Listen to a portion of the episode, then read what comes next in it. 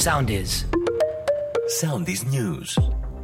Με τη φρόσο Κυριακού, σεισμός 4,7 βαθμό τη κλίμακα Ρίχτερ σημειώθηκε λίγο μετά τις 3.30 το μεσημέρι στην Αταλάντη. Ο σεισμός έγινε αισθητός και στην Αττική.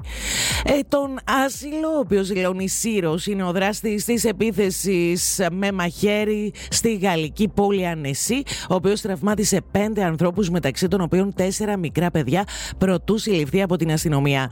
Δύο από τα παιδιά και ένας ενήλικας νοσηλεύονται σε κρίσιμη κατάσταση, ενώ άλλα δύο παιδιά τραυματίστηκαν ελαφρά σύμφωνα με την αστυνομία.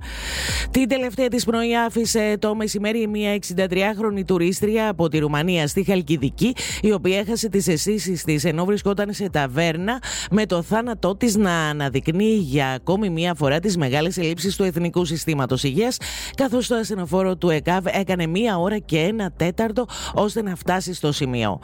Με ερωτήσεις επί έξι θεματικών ενωτήτων θα διεξαχθεί το debate των πέντε πολιτικών αρχηγών την ερχόμενη 5η 15 Ιουνίου.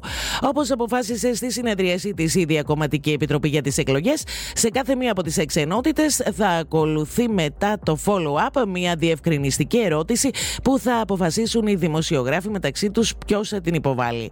Σε κάθε θεματική ενότητα, ένας δημοσιογράφος βάση κλήρωσης δεν θα υποβάλει ερώτηση σε σχέση με το θέμα ε, της ενότητας, αλλά θα κάνει την ελεύθερη ερώτηση. Ακολουθήστε μας στο Soundees, στο Spotify, στο Apple Podcasts και στο Google Podcasts.